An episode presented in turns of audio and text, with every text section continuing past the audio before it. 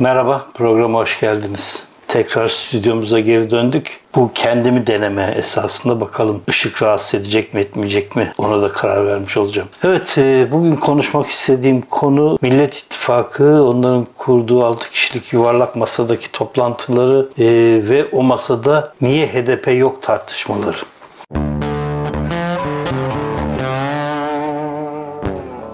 Niye HDP yok tartışmalarına sondan girerek başlayacağım. HDP'nin o masada ne işi var?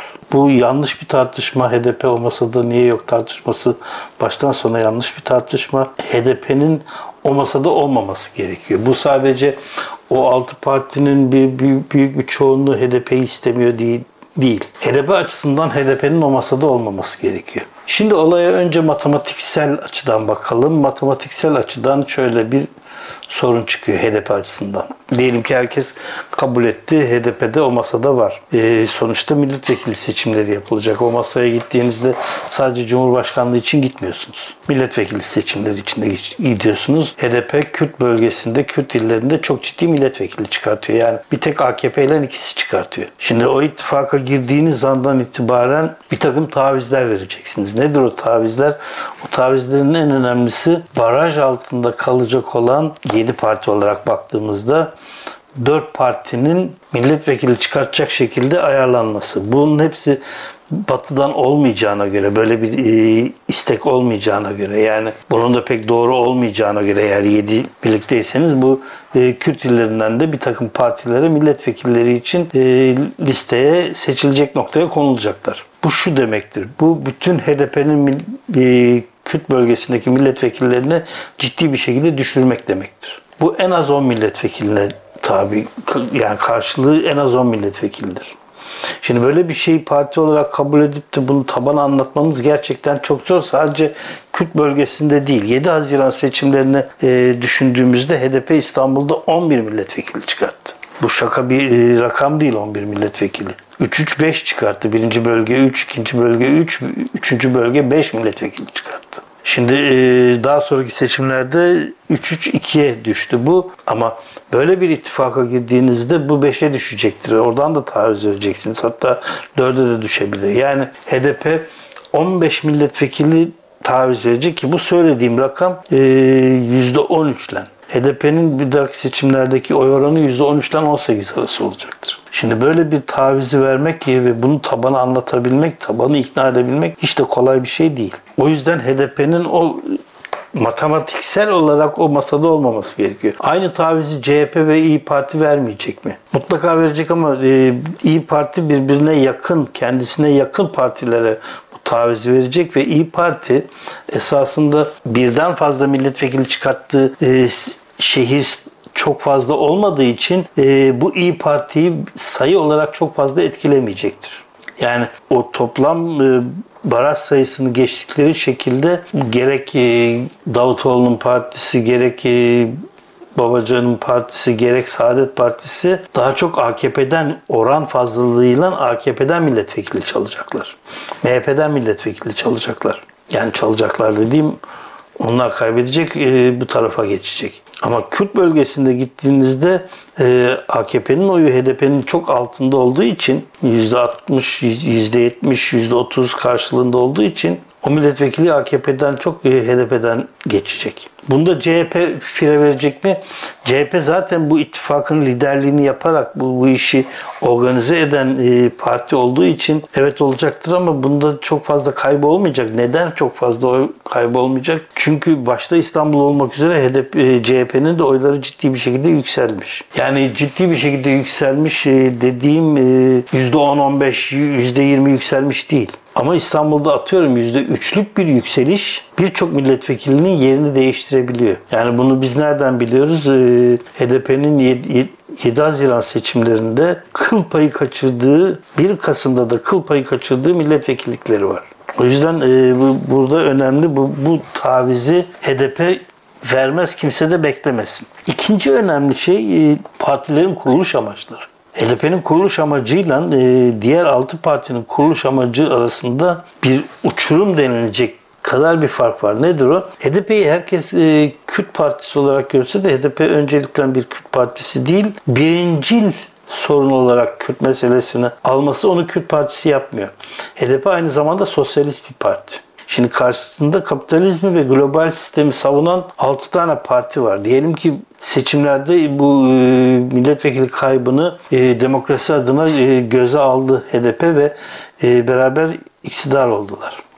Bakanlık da aldı. Ama inanmadığı bir şekilde hükümet hükümette e, beraber olmak gibi bir şey var. Nedir o? Global sistem ve kapitalist sistem. Bu sistemin içerisinde halbuki HDP aynı zamanda sosyalist bir parti. E, bu şuna neden olacak böyle bir sisteme girdiğinde. HDP Kürtlerin ve sosyalist diğer partilerin bir arada olduğu bir parti ve sivil toplum örgütlerinin bir arada olduğu bir parti. Şimdi böyle bir e, ittifaka girdiği zaman mesela adını veriyorum SYKP ne diyecek? Yeşiller ve Sol ne diyecek? E, bu HDP içerisindeki partiler dışındaki e, şimdi ittifak yollarının arandığı, konuşulduğu ve olumlu geçtiği üç, üçüncü grup dediğimiz, üçüncü ittifak dediğimiz Türkiye İşçi Partisi, Türkiye Komünist Partisi ve diğer partiler bunlara ne, ne şekilde bakacaklar? O zaman e, biz niye kapitalizme hizmet hizmet ediyoruz kardeşim? Ben tabanıma bunu nasıl anlatırım?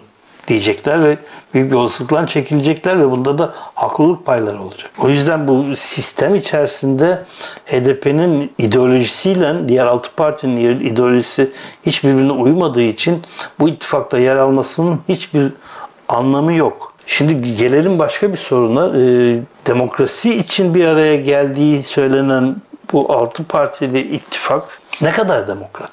Bu çok önemli bir konu. Şimdi bu partinin bir Meral Akşener'i ben tabana nasıl anlatırım? Diyelim ki partiye böyle bir karar aldılar ve bunu açıkladılar. Mithat Sancar e, bunu nasıl anlatacak tabana? 90'ların İçişleri Bakanı Meral Akşener'le beraber işbirliği yapıyoruz. Kimdir Meral Akşener? O dönemde e, faili meçhullerin döneminde İçişleri Bakanı yapmış. E, kimse şunu söylemesin canım 6 aylık e, esas Mehmet Ağar'dı da Meral Akşener sadece 6 ayda. 6 ayda neler olduğuna bakacağım ben. Ve Meral Akşener o 6 aylık İçişleri Bakanlığı dönemi için öz eleştiri verdi mi vermedi mi ona bakacağım ben. Oraya baktığım zaman ne görüyorum? Meral Akşener dönemine göre çok uygun tavır aldığını ve hiçbir zaman eleştiri, e, öz eleştiri verecek bir durum olmadığını söylüyor. Peki ben bunu tabana nasıl anlatacağım? Ben e, kendimi geçtim. Saadet Partisi Genel Başkanı Kemal Karamaloğlu'nu e, Sivas Madımak katliamından dolayı nasıl aklayacağım da ondan beraber demokrasi mücadelesi edeceğim ve e, Türkiye'ye demokrasi getireceğim. Ahmet Davutoğlu 7 Haziran seçimleri sonrasının başbakanı. Bu kadar olayı sadece Kürtlere yıkarak kurtulabilir misiniz oradaki bu kadar cinayeti, sokakta çıplak kadın bırakılmasını? Çürümesin diye çocukların dip frizlere atıldığı bir dönemi, dönemin başbakanlığı. Bütün o yapılanları bir kenara atıp biz beraber gel senden demokrasi mücadelesi verelim diyebilir misiniz? Diyebilirsiniz de diyelim ki diyebilirsiniz. Çok az bir olasılık ama bunu tabana nasıl anlatırsınız? Bunu Diyarbakırlı Sur'daki Kürtlere nasıl anlatırsınız? Yani bu olay e, şey kadar basit değil. Yani İlhan Selçuk'un zamanında yazdığı ben işkencecimi affettim demesi kadar basit bir olay değil. Ben işkencecilerimi, benim arkadaşlarımı öldürenleri, katledenleri affetmiyorum. Affetmem için bir neden yok. Hele onlar hiçbir öz eleştiri yapmamışken Mehmet Ağar aynı pislikleriyle ortalıkta duruyorken hala şu anda bütün e, emniyetin bir kısmına sahip ve bir takım pisliklere devam ediyorken, bunlara uyuşturucuyu falan da katmışken, ben niye o zihniyetle beraber mücadele edeceğim demokrasi adına? Bunun adı demokrasi mücadelesi mi olacak? O yüzden böyle bir şeyin e, mümkünatı yok. Ahmet Davutoğlu o dönemin yani ben yapmadım onlar yaptı diye e, başbakan olarak kolay savrulacak bir olay değil. Yani bir kenara atılacak bir olay değil. Ben Hanefi Avcı'nın yaptıklarını bir kenara atıp da Vay işte efendim Ergenekon döneminde tutuklandı da yazık hem de komünistlerle tutuklandı diye acıyıp ondan söyleşiler yapıp ne yaptılar Hanifi abim sana diye bakmıyorum olaya. Hanifi Avcı'nın yaptıkları hala o bir kenarda duruyor. Ben hala Kıbrıs'ta şu anda işlenen cinayette Hanifi Avcı'nın kurduğu gruptan şimdi adını şey Alaaddin soyadını unuttum. Çakıcı değil bu başka bir Alaaddin programını yapmıştım. O ve bir takım ekiplerin orada olduğunu biliyorum onun yetiştirdiği adamların. Onun için bir, bir, bir, bir takım olaylar oldu diye böyle vay siz demokratlaşmışsınız kardeşim diye bağrımıza basacak halimiz yok. Bu kadar basit değil demokrasi mücadelesi. Ve dediğim gibi bu kadar geniş de değil, bu kadar large bir şey değil. Her demokratım diyen demokrat demokratım dedi o zaman bağrımıza basalım diye bir mantık yok. Dünyada yok. Gelelim hükümet tekrar kuruldu. Yani HDP'nin de içinde olduğu. Kürt sorunu nasıl çözülecek? Bütün bu insanlarla ve bu insanların yani bu insanlarla dediğim bu partilerle ve bu partilerin tabanıyla beraber ikna edip Kürt sorununu nasıl çözeceksiniz? HDP'yi hala PKK gören ve niye HDP ile PKK'nın bir esasında aynı mecraya baktığını bir türlü anlamayan, çünkü bu mücadeleyi başlatan bir PKK var. O mücadeleyi doğru bulan, o mücadeleye inanan bir takım e, insanların e, daha sonra HDP'de bütünleşmesi kadar doğal bir şey olamaz. Çünkü orada o, o insanlar Kürt oldukları için PKK'ye sempati duymuşlar. Daha sonra DEHAP'tı, HADEP'ti, aklınıza ne geliyorsa DEP'ti. O minvalde Türkiye'de siyaset yaptıkları için de o partiye oy vermişler. Bu onları PKK'li yapmıyor. Bu onları Kürt sorununun çözülmesine inanan insanlara verdikleri desteği gösteriyor. Ben Kürt sorununun çözülmesini istiyorum. Bu konuda da söylediklerimin çoğu PKK ile aynı ama ben PKK'li değilim. Bunu kendimi kurtarmak adına söylemiyorum. PKK'li değilim. Ben hayır bir Kürt sorununu yazılarımdan, konuşmalarımdan anlatmaya çalışıyorum. Benden en fikir olmayabilirsiniz. Ama ben HDP'liyim. İlk kurulduğu gün kongre salonunda üyelik formu doldurmuş bir insanım. Çünkü HDP ile PKK farklı. Diyelim ki Kürt meselesini e, çözmek isteyecekler. PKK ile masaya oturacaklar mı? Oturmayacaklarsa bunun başka bir çözümü var mı? Dünyada e, olmuş mu? Çünkü bugüne kadarki bütün iktidarların yönettiği devlet sorununu PKK ile yaşamış. Yani bir savaş yaşamış, bir savaş devam ediyor. Yani eskisi gibi olmasa da bir mücadele var hala işin içinde.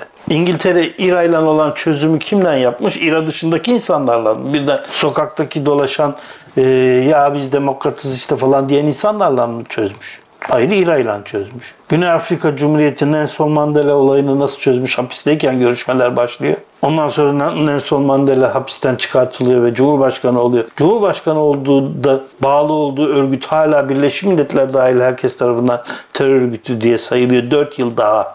Ama sonuçta o örgütlen masaya oturulup o örgüt yani başka örgütler yok mu var ama ağırlık onlarda ağırlık Mandela'da Mandela'nın örgütünde ağırlık İrlanda'da İRA'da onlarla oturmak zorundasınız. O mücadeleyi başlatan doğrusu yanlışını tartışmıyorum. O apayrı bir tartışma. Ama bunun mücadelesini veren örgütler oturursunuz masaya. Onun dışındaki hiçbir çözüm çözüm değildir. Ha şunu anlarım. Öyle bir demokratik e, iktidar gelir ki ya masaya oturmadan tamam ben bu hakları verdim der. Olur mu? Bu bir ütopya. Şimdi HDP'nin e, bu masada olmak yerine Cumhurbaşkanlığı seçimlerinde kendi tabanında inkar edemeyeceği bir adaya destek vermesi. Bu apayrı bir şey. Ama o masada olup seçimlere gidip iktidara ortak olmak onlarla beraber bu apayrı bir şey. O yüzden o masada yeri yok. Çünkü o masada sadece Cumhurbaşkanı adayı konuşulmuyor. O masada bundan sonraki anayasa konuşuluyor. Bundan sonra e, nasıl hükümet oluruz, ekonomik kararları nasıl alırız? Yani kapitalizmi savunan altı partinin ekonomik kararları sosyalizmi savunan HDP ile uyuşabilir mi ki o hükümete bakan verecek? Diyelim ki ekonomi bakanını verdi, mucize oldu. Sosyalist bir ekonomi bakanının aldığı kararlara o altı kapitalist ve global sistemi savunan partiler ve insanlar ne diyecek? Onun için demokrasi dediğiniz yani sizin ya da bu söylediğiniz demokrasi zannettiğiniz olay demokrasi değil. Demokrasi böyle bir şey değil. Demokrasi Kenan Evren'in 12 Eylül'ünde işte bir ülkücüyle bir e, devrimciyi aynı hücreye koyup bakalım birleşsinler. Böyle bir şey yok. Yani Japon yapıştırıcıyla yapıştırsanız ikisi de aynı, ayrı şeyleri söylemeye devam edecekler. Ha ne olur Muhsin Yazıcıoğlu'nda olan olay. Aynı hücredeki insanlar ikisi de birbirinden ürkerler. Ne yapacak öldürecek mi gözüyle bakarlar. Bir müddet sonra sohbet başlar falan filan. Sonra ikisinin de birbirini öldürmeyeceği ortaya çıkar. Yani aynı hücrede o kadar uzun kalınca sohbet başlar. Ama dünya görüşü ikisinde değişmez bu sohbet sonucunda. Çünkü birbirine yakın görüşler biraz değişebilir, birbirlerini ikna edebilirler bir ırkçıyla, bir faşistle, bir devrimci birbirini ikna edemez. Bu kolay bir şey değil. Yani sempatizan anlamında söylemiyorum. Ama kemikleşmiş iki lider sanıyorum e, Yazıcıoğlu'nun beraber yattığı Mithat arkadaşımızdı. Ve sonra kanser olduğunda e, Yazıcıoğlu hastanenin arka kapısından girip ziyaret eder. Ama bu ziyaret ikisinin görüşlerinin değiştiğini işte ne bileyim ben Yazıcıoğlu'nun birdenbire e, dev yolcu falan olduğu anlamına gelmez. Bunlar birlikte aa bak demek konuşabiliyormuşuz hadi beraber mücadele edelim diye bir şey yok. Böyle bir şey dünyada yok. Diyalektiğe aykırı. İnsan doğasına da aykırı. Yani ben sosyalist görüşlü bir insan olarak AKP'nin çıkartacağı bir gazetede demokrasi mücadelesi veremem mi? Niye vereyim yani? Niye? O tavizi niye vereyim demokrasi adına? Demokrasi adına diyorum onlar öyle söylediği için. Çünkü bu demokrasi değil. Demokrasi böyle bir şey değil. Ha dediğim gibi Cumhurbaşkanlığında HDP'nin tabanını incitmeyecek, ürkütmeyecek bir adayla ki benim adayım Kemal Kılıçdaroğlu bu konuda. Taban serbest bırakılır gider oyunu verir. Bu kadar basittir olay. O yüzden e, HDP o masada niye yok? E, çok e, gereksiz bir tartışma. Hem AKP açısından gereksiz bir tartışma. AKP bunu bilerek yapıyor ama sol içinde de gereksiz bir tartışma gibi geliyor bana. Sonlandırmak gerektiğine inanıyorum. E, Kılıçdaroğlu'nun söylediği çok önemli bir şey var. HDP ile görüşmelerimiz devam ediyor. Bundan sonra da görüşürüz diyor. Onun söylediği Cumhurbaşkanlığı adaylığı için çok net. HDP'ye kapalı değiliz diyor. Ama iktidarda kapalılar, kapalı da olmaları gerekiyor. Evet bir programın daha sonuna geldik. Umarım e, ışıklar rahatsız etmemiştir. Hemen belli olmayabilir çünkü. Ve e, programa bundan sonra da burada devam ederim. Bir dahaki programa görüşmek üzere.